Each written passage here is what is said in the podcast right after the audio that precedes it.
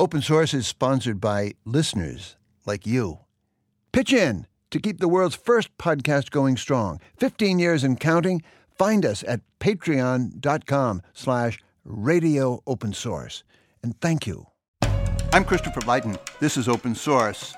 What we're talking about is money and power, meaning the political economy we all live in with some anxiety. Mark Blyth is our authority, professor of political economy at Brown University and he's the noisy know it all with the working class Scottish accent in our virtual pub conversation on open source.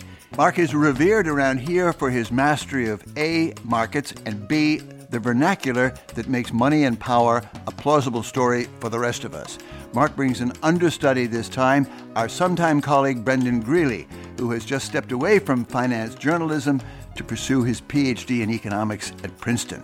The news, so called, this 4th of July week is not encouraging.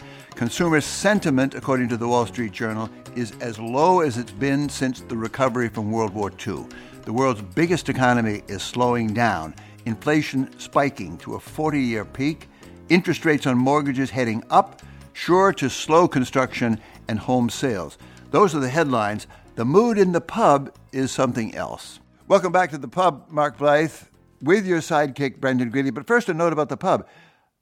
The funny thing in this dark time is that almost everybody in the pub is working and spending and living pretty good lives. There's a paradox there. Why so glum? We seem to be doing okay, and vice versa. Chris, who the hell's we? It's simply not true that we're all doing fine. We haven't been doing fine as a collective for a very long time. The collective is the problem. The pub is okay, though. That's part of the problem is that we feel that we are okay looking at our own incomes. But when we look at the country, we're so colored by sort of what we think should be happening that we're unable to see that perhaps we are actually doing okay.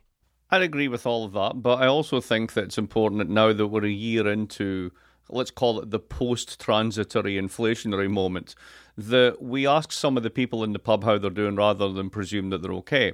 Let me give you some examples from the UK. There are people in the UK, which is already a low wage economy, about 40% of the UK labour market would be regarded as reasonably low wage.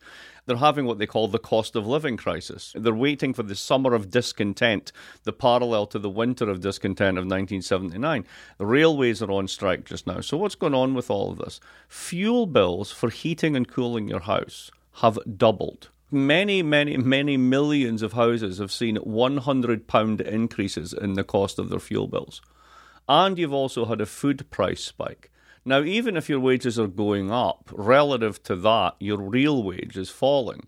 And that's from an already low level. So I just want to point out that, particularly for the bottom 40 to 60% of the labour market in both the US and the UK, I don't think they're even in the pub because they can't afford a pint. I'm just trying to set you both up for a wise judgment of where we're. You can hear bad news everywhere. How bad is it? And what's the worst of it coming up? Let's think about it this way. Here's a very simple way of thinking about it. The Federal Reserve is about is raising interest rates. Now, there's a question of how far they can raise them because of international complications and currency effects and all this sort of stuff. But when you have an inflation problem, even if it's all supply side, you've only got one tool. You raise the price of money. Now, if you're at the bottom end of the American income distribution, your access to credit is very spotty at best and extraordinarily expensive. It's about to get even more expensive. So, for the people who are the most hurt by inflationary pressures, who we are supposedly trying to help by raising interest rates, we're going to help them by making things even more expensive and most likely make many of them unemployed. On the other hand, if I had $100,000 sitting in my federally guaranteed savings account, let's just say to keep the number simple, the interest rate goes to 10%, then literally over a year, somebody, for no good reason, is going to dump $10,000 in my account. Mm. I get free money just because I've got some already. And if I have $100,000, I don't really care how much the price of gas goes up because I'm rich enough not to give a damn. So, how bad is it cannot be answered in the aggregate. It is entirely about how different people's experiences feed into this. So, if you have any kind of asset, that asset has been performing really well. And even if things aren't going as well in the stock market right now, they're still doing much better than they were three or four years ago. If you earn a wage, and this is most people, if you have a wage or a salary, you're not thinking of the long term value of your assets, and things don't look great. And what's perverse about the way the Fed works is their one tool that they agreed that they would use before the coronavirus crisis was quantitative easing. And they're not really sure what quantitative easing is supposed to do. But what it definitely does do is it raises the value of existing assets. If you have an asset and they're flooding us with money, then your asset goes up. That's our tool. Our one policy tool is to hope that people with assets get wealthier and spend more money. Already before the current crisis, there was just wild disparity, and it came down to do you own stuff? Mark and Brendan, I guess the question really is what kind of bad is it? It can feel end of the world bad or end of capitalism bad, if you like capitalism. But is it worse than Jimmy Carter's misery index in the 70s and 80s, stagflation, that sort of bad? we live in a very different economy from the 1970s. I mean, I think part of the problem is the kind of analogizing that we're doing. It's like we're stuck on a loop for that 70s show. Interesting. Back then, one third of all workers were in unions, which meant that if you struck for higher wages, then you might stand a chance of getting them. Capital wasn't nearly as mobile. It was here. You could strike and hold it up and effectively like make a claim. And because a third of people were in unions, you had much broader coverage agreements so that the effects of those pay agreements actually covered people who weren't even in the union. The norm setting for the economy was entirely different. Now we have incredibly flexible labour markets, at will hire and fire and all this stuff. And, you know, while all that's good when it's on an upswing, in a downswing, basically it means that Labour has no way of pushing on costs if part of the analysis of the 1970s and the misery mm-hmm. index was the wage price spiral and cost push inflation, that's not what's happening now. What's happened is we optimized global supply chains to an incredible degree, and they broke because of a combination of pandemic and war. It's an entirely different world. To go back to your original question, how bad is it? How bad should people feel? One of the things I worry about is I feel much worse in my personal life when it doesn't feel like I have a plan. Hmm. Problems are worse when they don't appear to be solvable and nobody appears to be attempting to solve them. I think that's true politically as well. What is our solution right now? We've got the dumbest, most ineffectual solutions. The Biden administration is suggesting that it might get rid of a gas tax. That's pennies right now. They're saying that they might uh, get rid of tariffs on imported goods from China. Again, this is an effect that we aren't going to see in the next year in our own lives. The Fed does seem to be doing something, but what the Fed is doing feels a little insane. They are, in fact, trying to lessen economic output and half of this thing that we're trying to solve has nothing to do with economic output. It has to do with are we prepared to make the things that we need to make right now? Can we make computer chips? Can we make electric cars. And that's not a problem that the Fed can solve. But the Biden administration has decided its solution is to rely on the Fed and offer quarter and half measures. Brendan, I take it you feel there's a want of imagination here yeah. about ways out of this feeling. Absolutely. There's a one of plans and there's a one of imagination. We've constrained ourselves within a few not very effective solutions, and one of which is, you know, the Fed's going to go back to doing the thing it does, which is raise interest rates. And that doesn't seem to solve the kinds of inflation that we have right now. So that gets us into an interesting area because let's think about how we got to that position. This is where the 70s story matters there's a kind of conventional wisdom of the story of the 70s whereby the old Keynesian methods failed and then we ended up devolving all of our policies to central banks because we believed there was this thing called variously the natural rate of unemployment. And if you tried to push beyond that, you would only generate inflation. So you had to give policy making authority over the central bank. And we did that. And what happened was the ability of government to even think about fiscal policy, taxes, spending, and other instruments for inflation control was taken completely off the table.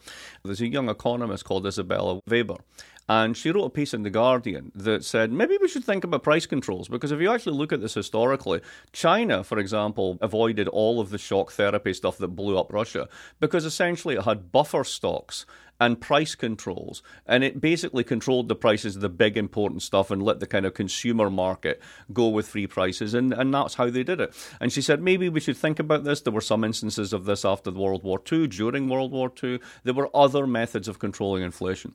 The entire economics establishment gave her a virtual mm. kicking on Twitter because she touched that third rail. She dared to say that there's life beyond the central bank. As, Brendan says, they've got two tools, not just one. They have buying and selling assets to basically promote a wealth trickle down, quantitative easing. Doesn't really work, just boosts asset prices.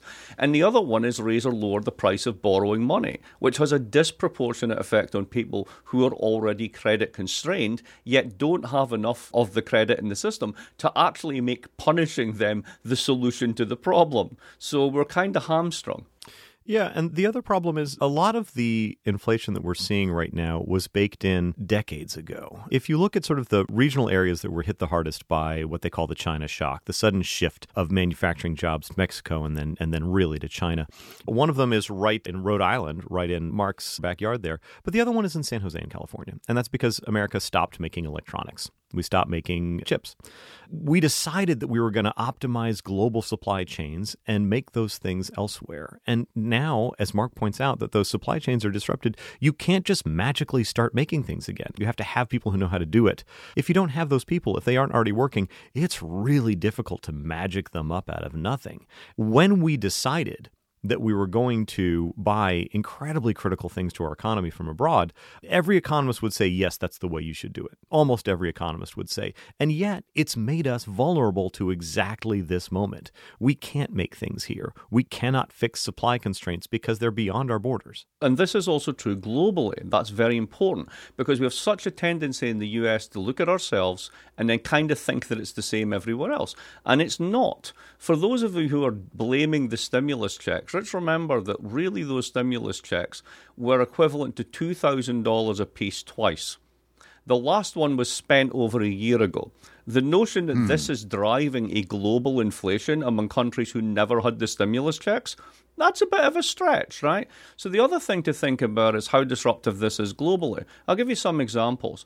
There's two factories in Ukraine that were owned by a local oligarch. They made all of the wiring clip harnesses for Volkswagen. They ah. got damaged in the war. Volkswagens simply couldn't assemble their cars for several months. Consequently, the supply shrunk and the price went through the roof. Welcome to inflation from things that's got nothing to do with money and policy. I'll give you another one 40% of the world's neon gas, which is essential for making chips, came out of a place that you'd never heard of until recently Mariupol, Ukraine. Oh. You're not getting any more. That's why we can't make chips etc., etc. The loads of the stuff that's going into this have nothing to do with whether we overstimulated or whether interest rates are the right thing. It's just not the story. Coming up, the retreat from over efficient globalization. This is open source. Brendan Greeley, Mark Blyth, we're talking about money and finance in the shadow of war in Ukraine. In Adam Tooze's newsletter, you learned that there was a financial battle here between Putin and the West going back to 2007, and the war in Ukraine may be part of it. In 07, in Munich, Putin signaled a sort of showdown around U.S. hegemony. He was explicitly bailing out of the Western rules of economic order and saying, we'd rather do it without your dominance.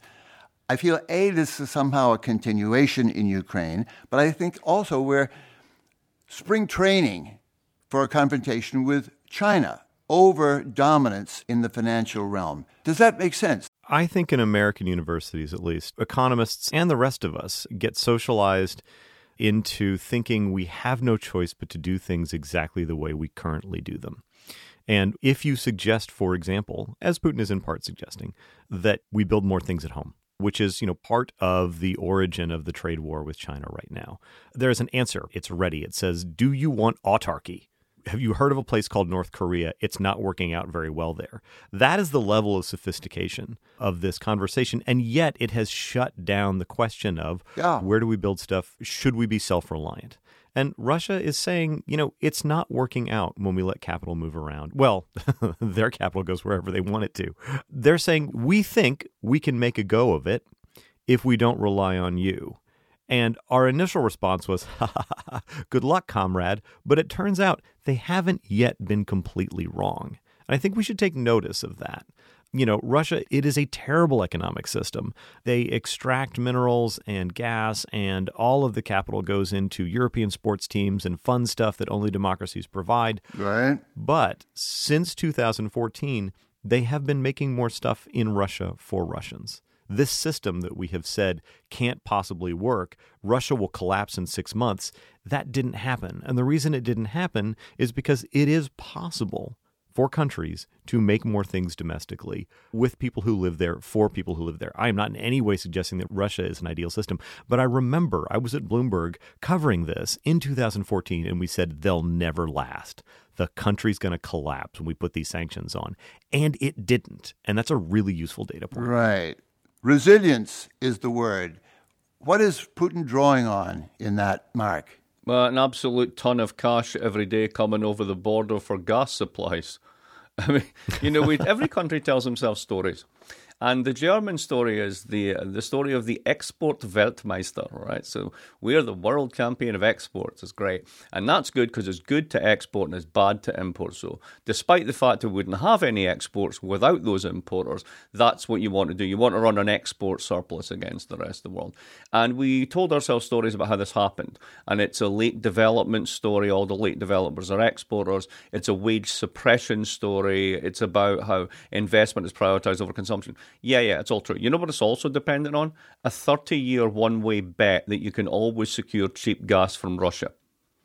And that was the hidden component on this. Oh, and by the way, regardless of any political tensions, you can stick like 200 businessmen on an A380, fly them to China, and come back with enough trade agreements to sell that surplus that you have to export to the Chinese. And now both of those things are being kind of, um, how can I put it, exposed as, as being slightly more fragile than we thought. So it's not just the United States gets stuck into ways of thinking, everybody does. Now, let's bring this back to your original question. Does this mean that there's a kind of a shift away from the Western order and the Western hegemony, if you want to use that word? Yeah, absolutely. That's exactly what these countries want to do. There's a difficulty in doing so, and that's the dominance of the dollar, its role in foreign transactions, its role in invoicing, its role in bidding, its role as a unit of account in critical commodities, the fact that there are more dollars made outside the United States than actually are minted by the Fed through the euro markets. All of these things give incredible inertia to the system. But if China and Russia decide that they really want to decouple from that system, they can do it. And it's also, if you're still making billions of dollars a day because the Germans can't get off of gas and you're using that to fund the army while you're under sanctions, if I was sitting in Russia, I'd be kind of laughing at sort of like the performance of the West on this. You're still putting your faith in th- sanctions, which Brendan showed really are not going to bring us to our knees, uh, whilst giving us billions of dollars a day in foreign exchange. What do you think's going to happen? That's fascinating, Mark. But here's the question from the Quincy Institute, where the byword is restraint, especially in foreign policy and military above all. My question is there a version of restraint that needs to be taken more seriously in the world of finance? And I think The Economist magazine, just out, thinks there is. The Economist lead editorial says the pandemic and the war in Ukraine have messed up the supply chains shown the complications of sort of total globalization. It's arguing that a new globalization is about security, not absolute efficiency, and that both firms and governments have got to work in that direction. It sounds like what you're noting about Russia and China, Mark, that they, they can do an awful lot on their own. I think what that piece is missing is the restraint of capital holders. So it's been an article of faith in the economy that we have been in up until the last, I don't know, five years, two years, that capital should be free to move and do and go wherever it wants to invest in whatever it wants. Right. I don't think that has produced as many benefits as we hoped that it would. And so we built a world, you know, the post war world essentially comes down to ultimately where we ended up in the early 2000s was goods should usually be able to move across borders. People never and capital always. And I don't know that that's the right proportion. Maybe capital should never be able to move across borders. Maybe you should always have to spend and invest your money in the place where you make it, which would give you more of an incentive to want that to be a nice place. Um, I think it's interesting that a lot of oligarchs in bad places like to spend their money in nice places. I also think the sort of German system that Mark described, there's an analog to that here in the United States. You know, the Germans, they have this really nice way of self dealing under a halo, and they call it Ostpolitik, the politics of the East. And the idea is, yeah, sure, we're buying all this Russian gas and you know we're flying over to China to close these trade deals, but it's gonna bring them closer to us. They're going to embrace our values, and that's why we have to do this. And that didn't happen we had the exact same conversation in the United States in the late 90s. Both parties here said we have to bring China into the current World Trade Organization. We have to put them on a most favored nation status with our other trading partners because it will bring them closer to our values. A lot of things happened after that, but them coming closer to our values and us feeling aligned in the world and wanting the same things out of the world, that is the thing that did not happen. So, this idea that we keep disproving century after century after century that trade makes friendship, like we gotta let go of that one. I totally agree with Brendan. A corollary of that, to go back to what you were saying at the start, Chris, is that you know we're going to end up with these kind of friends with benefits trading blocks. Friends with benefits trading blocks. People you're willing to sleep with are the ones you're willing to trade with, and you're no longer willing to do it with anyone, right? So when you do that, the, if you will, the kind of monetary sphere is going to constrict accordingly. A good way to think about this is what happened in the 1920s earlier on I'm decrying analogies, but now I'm going to make one. In the 1920s, world trade collapsed and it, and it was re-emerged as a kind of series of bilateral deals. But the bigger powers at the time, including the United Kingdom, basically closed off.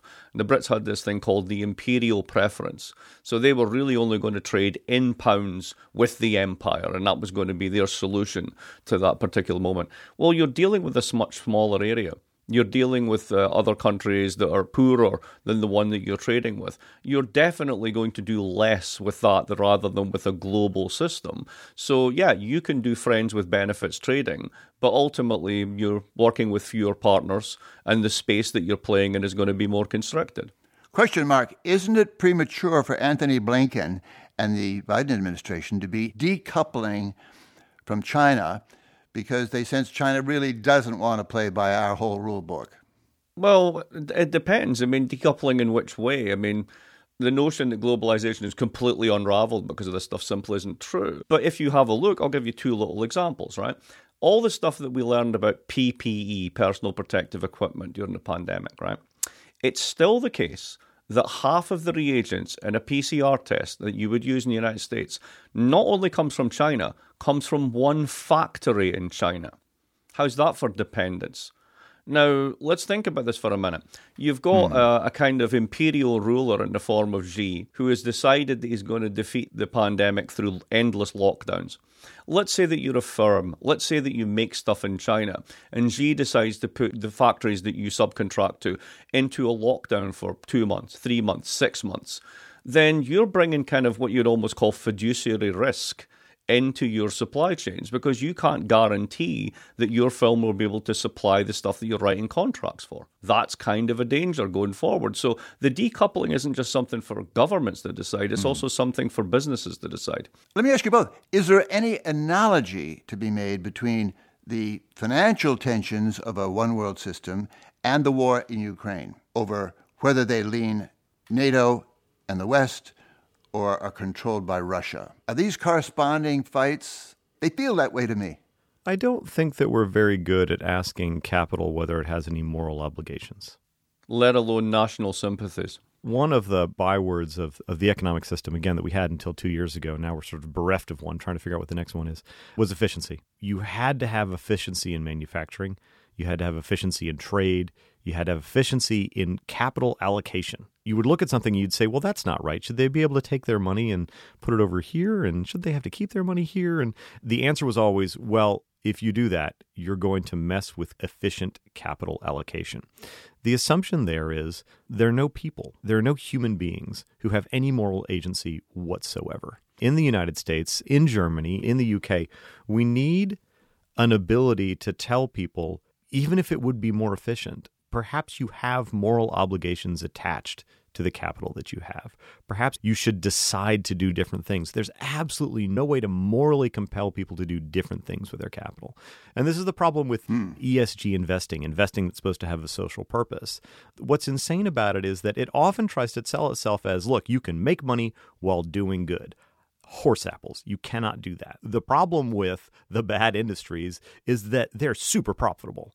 And if you want out of the bad industries, you have to accept a lower return. If you want to invest in companies that pay their workers better and that don't cheat them on hours or wages, then you have to accept a lower return. And nobody's prepared to have this conversation where if we want good things, capital has to make less money that's not an end of capitalism, but it's, it, it sounds like a. Prog- Let me actually answer your question. If we're going to make a comparison to between waging war and changing the capital system and finance, it is easier in America to tell someone your children have to go somewhere and get killed than to tell them you're going to have to accept a lower return because of this other thing we want to do. That's insane. Or alternatively, the notion that corporations, which going into the pandemic had the highest ever markups and profit margins in basically American history, that were then turbocharged by the pandemic, which if you went on to earning calls over the past six months, you would basically hear people talking about how much money they're making across sectors across the United States.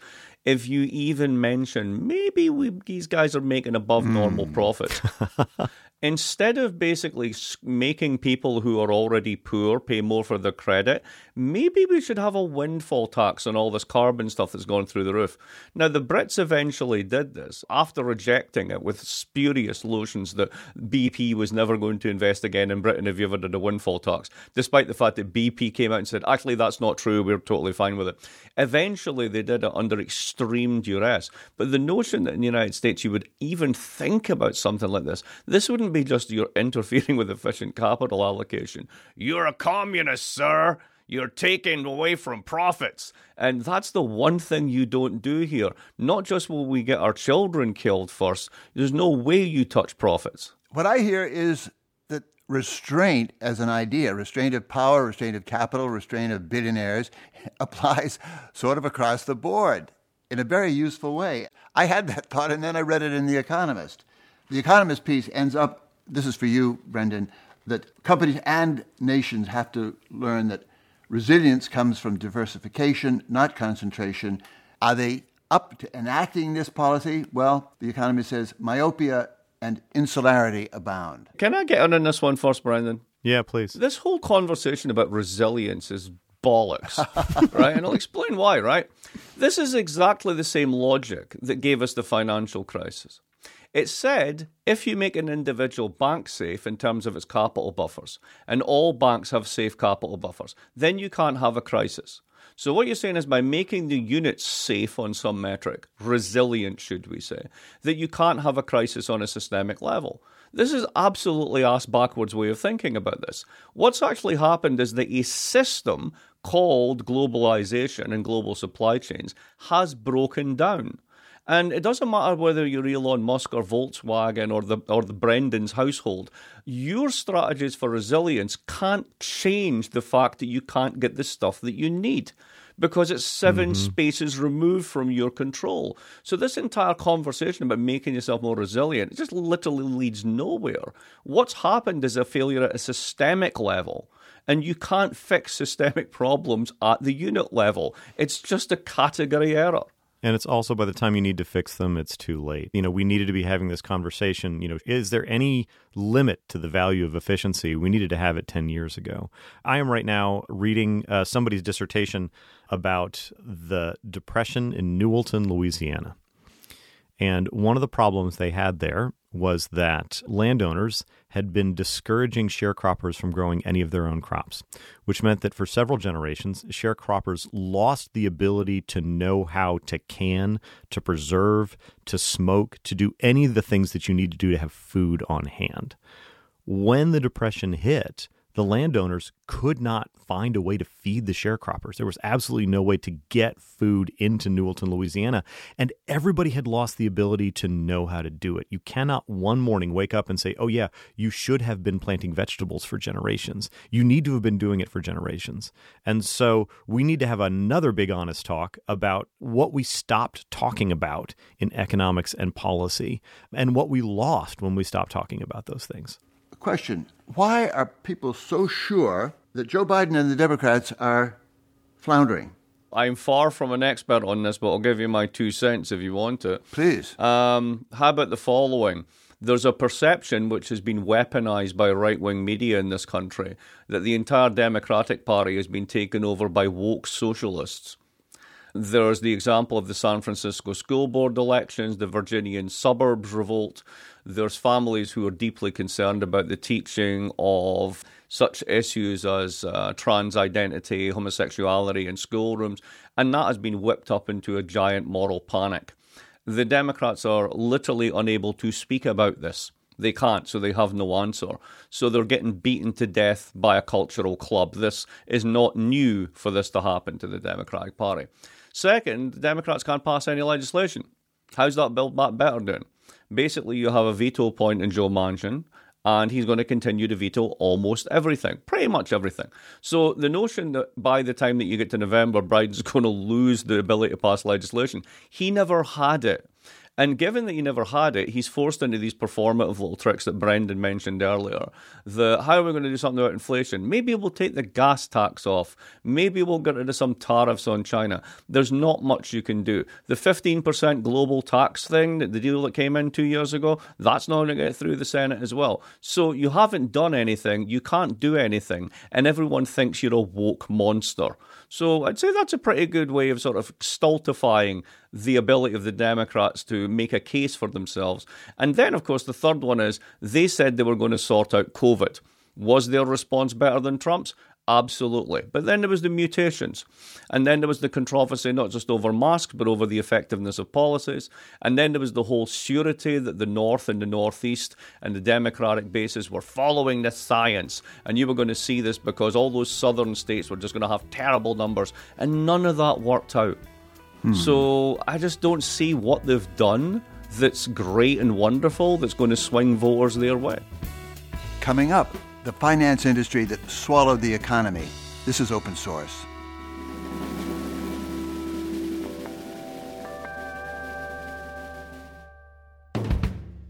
I'm Christopher Lydon. This is Open Source with the economist Mark Blyth and the journalist Brendan Greeley, who's on his way to becoming an economic historian. We're puzzling about what's missing in the bafflement of the 2022 moment.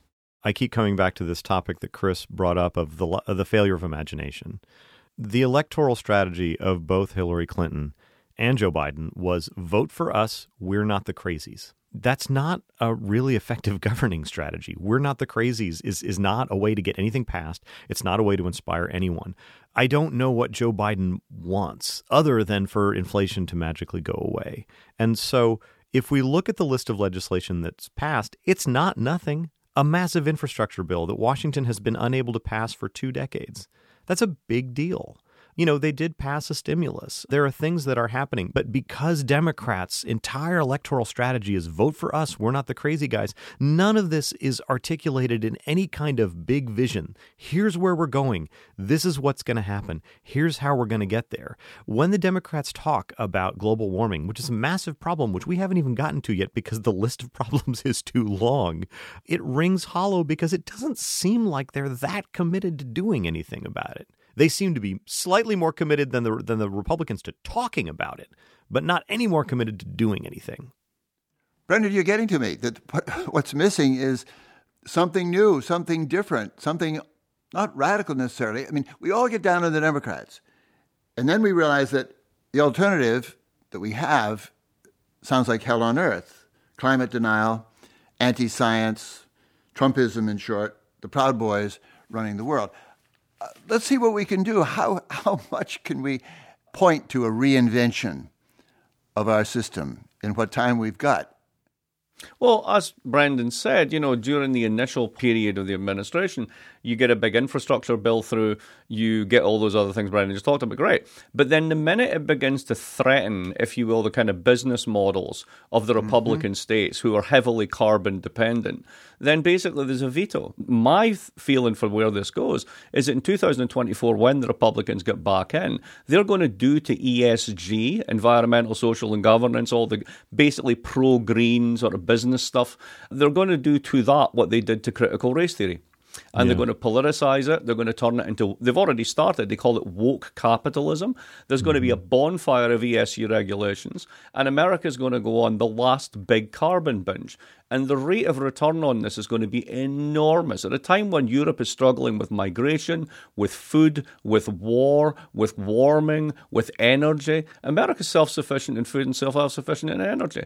They're going to double down on the old carbon model. And over the short term, it's going to be awesome. It's going to be, in terms of making money on a quarterly period, the best period ever. And because of that, they'll get re elected. They'll get two cycles of this. But it's like basically discovering two extra kegs of beer at the end of a keg party. You're super excited, but the hangover's going to be worse and the morning's going to be catastrophic. But that's the way we're going to go. The question may be how do you fireproof the imagination, maybe the Green New Deal for starters, against political money, against the billionaires, which seem to own Congress? They do own Congress.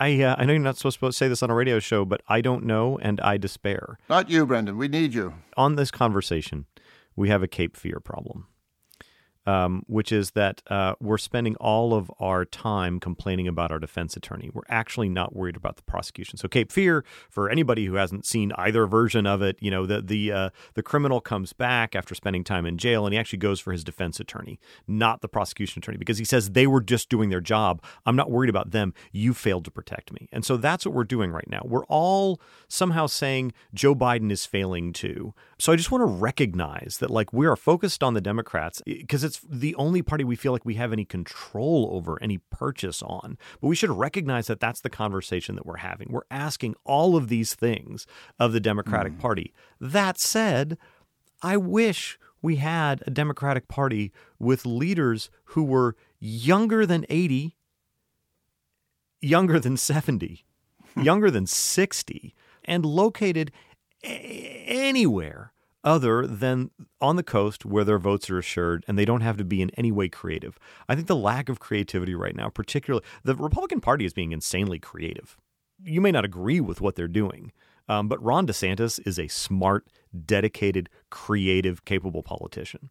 What we get from the Democrats, and particularly the Democrats in Congress, is none of them are worried about getting reelected because they're all in these seats where it's guaranteed. And so none of them have to think about like in any way how they might appeal to the rest of the country, in any way how the Democrats might carve back out slices of Iowa and these other rural states that used to be partly Democratic and are now lost to them forever. Why is there zero ability for the Democrats to appeal anywhere other than the places where their leadership is safe? And so maybe I can turn that into like a small ray of hope, which is that perhaps perhaps the next defeat will cause the Democrats to wonder why can we why do we assume that we will never get a vote in a rural county?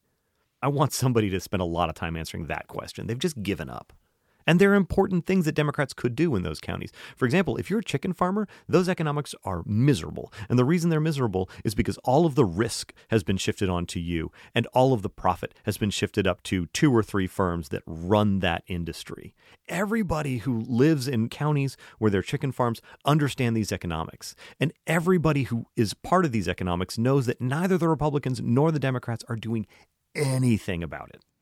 Brendan, that's a plausible campaign speech, and you're the guy to give it. Oh, no, I have a terrible story. I can't be a politician, Chris, because my life story is that I was a journalist and now I'm an academic. Can you think of two more reviled professions in America? Well, it's not. It's not just that. It's really also difficult to get people marching forward progressively or willing to die on the battlements for industrial concentration as a problem. so you know, that, know, that's that's a tough one to whistle. It's a tough one to whistle. No hummable tune in that one. Mark, I want to ask you in this proxy war with Russia in Ukraine, in the new tensions with China, how is the dollar doing? You love to remind us that we stay afloat in the world because we can sell American debt abroad and that The dollar is the reserve currency in the world. Is it in danger? No, no, it is. It, it is not in danger. I mean, what are you going to do? You're going to buy some Russian debt? How secure is that? Are you going to buy some Chinese debt when Xi just turns around and says, no, you can't come in for two years to claim anything, your capital or anything else, and we're going to lock down the city for an indefinite period of time? If anything, the moves by these countries is making the dollar more desirable rather than less. So I just don't see how these moves are making things difficult for the dollar. Brendan, the connection is with your study of the dollar, the history of it. How safe is our dollar? Let me reframe your question, Chris. Is the sound dollar, is the strong dollar good for us? I'm not sure that it is. So Mark is absolutely right. He and I have he, and I have gone around in circles about this. Um, if you pulled the rug out from underneath the dollar, if it were possible to pull the rug out from underneath the dollar tomorrow, it would be a disaster in America. Our entire system is built around a strong dollar. So I would never suggest that we should make the dollar weak immediately. But I do think we need to have a hard conversation about whose idea it was to hold on to a strong dollar and who benefited. So if you think about currency as a product, uh, someone has to make dollars. When what Wall Street does is essentially they take you know various kinds of debt and they figure out how to turn them into liquid dollars that people can buy and trade and sell. When we have a strong dollar, the people who benefit the most are people within about you know, three square miles of Manhattan and literally one square mile of London who are really, really good at creating dollars. That, that, that's where we manufacture dollars. It's just in those places. We don't do it anywhere else. And so when we decide that we need a strong dollar, that's really good for finance. And when you look at finance as a percentage of the American economy, it's uh, it's metastasized. And I, I use that word very carefully and on purpose over the last three decades because what America has gotten really good at is creating dollars. You know, Mark's heard this rant before. There's this idea in economics called Dutch disease. Uh, the Netherlands discovered offshore gas in the 1970s, and uh, they became a gas exporting country, uh, and it ruined all of their domestic industries. We have Dutch disease, but our Dutch disease is with the dollar. We can export the dollar. We can make as many dollars as anybody wants. We're the only people who can make them. I mean, not completely the only people, but we're the best at it. This has happened uh, in a way that has choked off innovation and production in all of our other industries. All we do anymore is make dollars. And so I'm not sure the strong dollar, um, you know, it's nice if you're flying to Paris for a vacation, but not a lot of Americans do that every summer. As a timely alert, you sounded. Oh yeah, I accidentally. I'm sorry, I accidentally dinged my water glass, and it sounded as if I was I was I was making a point with a with a, with a sound cue. Should we have a moment of silence in memory of crypto, guys? um, it's not dead yet. It's not dead yet. Just you wait. It's going to come back. It's going to be a new paradigm of value. It's going to change everything. Brendan? I'm not willing to en- engage in Schadenfreude about it. And here's why. Like I spend a, I have wasted a lot of time in my life on Twitter being yelled at by Bitcoin bros who tell me that I need to learn more about the history of money, a subject in which I'm literally getting a PhD right now. But the problem with Bitcoin and the problem with crypto culture in general is that they're half right. They look at the current banking system and they say it's awful, it's inaccessible, it keeps poor people out, it keeps transfer fees too high, it doesn't make credit available to everybody at equal rates. And every single one of those things is absolutely true. It just turns out that crypto assets and crypto liabilities and crypto culture were not up to the task of fixing that. But just because crypto bros are wrong about the solution does not mean that they were wrong about the problem. And so the idea that we can sort of smugly say, like, oh, well, I guess we don't need to worry about that anymore. No, we definitely need to worry about accessibility in finance. It's just that crypto bros are not the solution. Brendan, you've moved swiftly through the ranks of economic journalism, Business Week, Bloomberg, the FT, on your way now to a PhD. What are you learning about the media of money, the coverage of finance? Ooh, I think we all have a Bloomberg problem. And I, I say that with a sort of great affection for the institution uh, of, of Bloomberg, where I learned how to be a financial journalist. If you want to cover finance, it's highly technical you sort of need to do some training. You need to learn how to look at the data. You need to sort of learn how to call up the data literally on a Bloomberg terminal. And the best place to do that is as a journalist for Bloomberg we all trained there, and then we go out to other papers around the country and around the world, and we cover finance and we cover the Federal Reserve and the ECB. We're all trained in the same place. The problem is when you train at Bloomberg, you sort of you become invested in markets and you think that they're your friend and you think that when they go up things are good you become invested in bankers because you understand how they talk and you think that when bankers are doing well everybody else is doing well too We also get invested in heroes like Jack Welch, who turn out in the biographies afterward to have had very clay feet. oh yeah. When we that's a problem with bloomberg as well. When people like that give us quotes we run them. When jamie dimon says something's happening we run that jamie dimon told us that something's happening. Like why am i asking jamie dimon about the economy? That's like asking a pitcher about the physics of the baseball. Like they're they're they're next to each other but that doesn't imply any understanding whatsoever. Mark? I'll give you a good story about this. My wife used to work for Bloomberg in London, and it's in the it's in the run up to basically the dot com crisis, so period from about ninety seven to ninety nine. And she hadn't yet done an advanced degree in economics, which she now has, but she doesn't really use it in her current line of work. And the reason she ended up doing it is because this was the conversation we had in '97. I'm a producer on financial news. Every day we have these people from the city of London that come in and they start talking about the future. And because things are going reasonably well just now, we ask them and they say, Well, what's going on? And they go, Well, it's because of X, Y, and Z. And what do you expect things to do? I expect them to keep going well and it's going to be good. and then, you know, you go another year and you ask them, and the same people say the same things, only it's going to be even more better, right? And then you get to 1999 when things are going super, super good and they're practically freaking out about what's going to happen, how awesome it is. Are these people literally just sticking their head out of the window and sucking in what everybody else is saying and repeating it on television? Or mm-hmm. do they know stuff? And I had to say to her, the only way you're going to figure that out is if you go do an advanced degree in economics. So she did. She went off and she did a master's in econ. At the end of it, I said to him, So what do you think? Are they or are, are there people out there who know that stuff? She goes, There are some people out there who know stuff. They're seldom in markets, and most of those commentators are. and I think she's absolutely right. I, I, I, agree. I think that there's a need for certainty around financial markets. We want to know that things are going to be okay. We, of course, can't be sure that things are going to be okay. But you know who's really confident? CEOs. And so when we have people with athletic builds and nice hair tell us with complete suave confidence that this is what's going to happen next, we think, aha, that must be true. He feels it. He, he shows such conviction. But we just don't know. I was in a green room about to go on television, and a very famous general asked what I did. And I said, I'm a financial news reporter. And he said, Well, Brendan, where's your portfolio right now? And I thought, what? You must have financial advisors. You can't possibly be asking me what to do with your money. And my only advice is 60% stocks, 40% bonds, and just hope it works out. That's the only advice anyone can give. Mark, you always get the last word.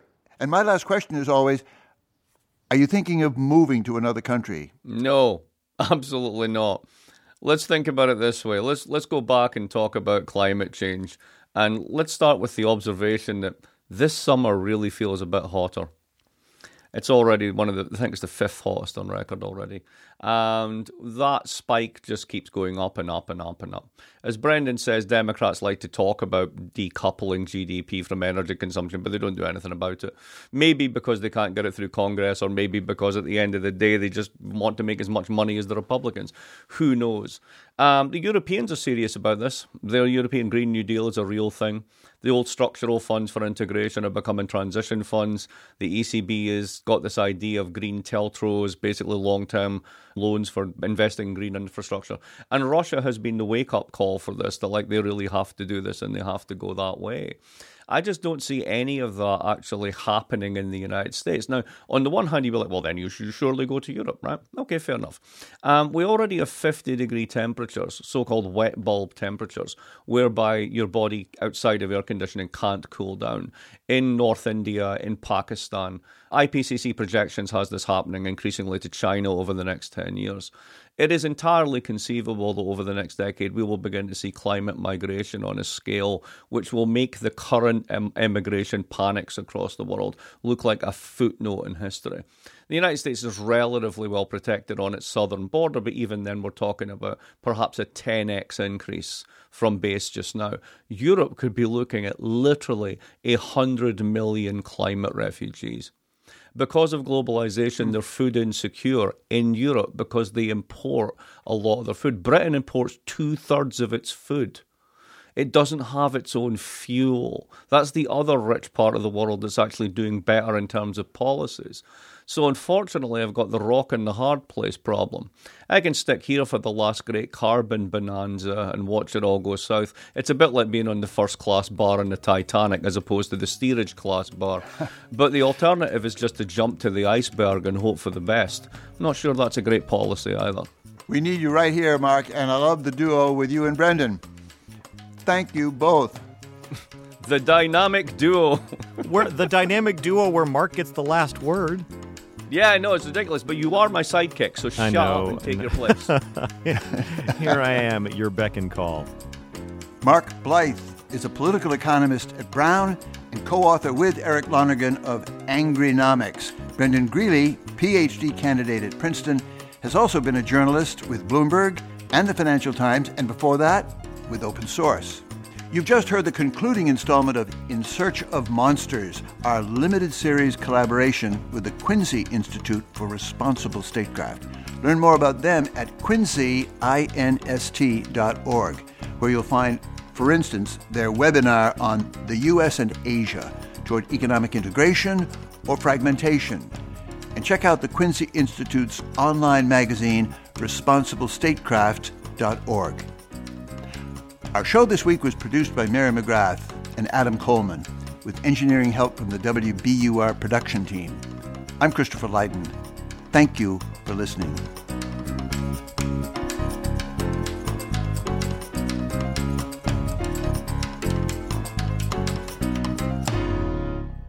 Open Source is a proud member of Hub and Spoke, a collective of smart, independent podcasters, including Vermont based producer Erica Heilman, whose show is Rumble Strip. We congratulate Erica on a stunning achievement. Her 2021 episode, Finn and the Bell, about the death of a young man named Finn Rooney, has won a Peabody Award. You can find that podcast and its creator at rumblestripvermont.com. And you can browse the whole Hub and Spoke lineup at hubspokeaudio.org.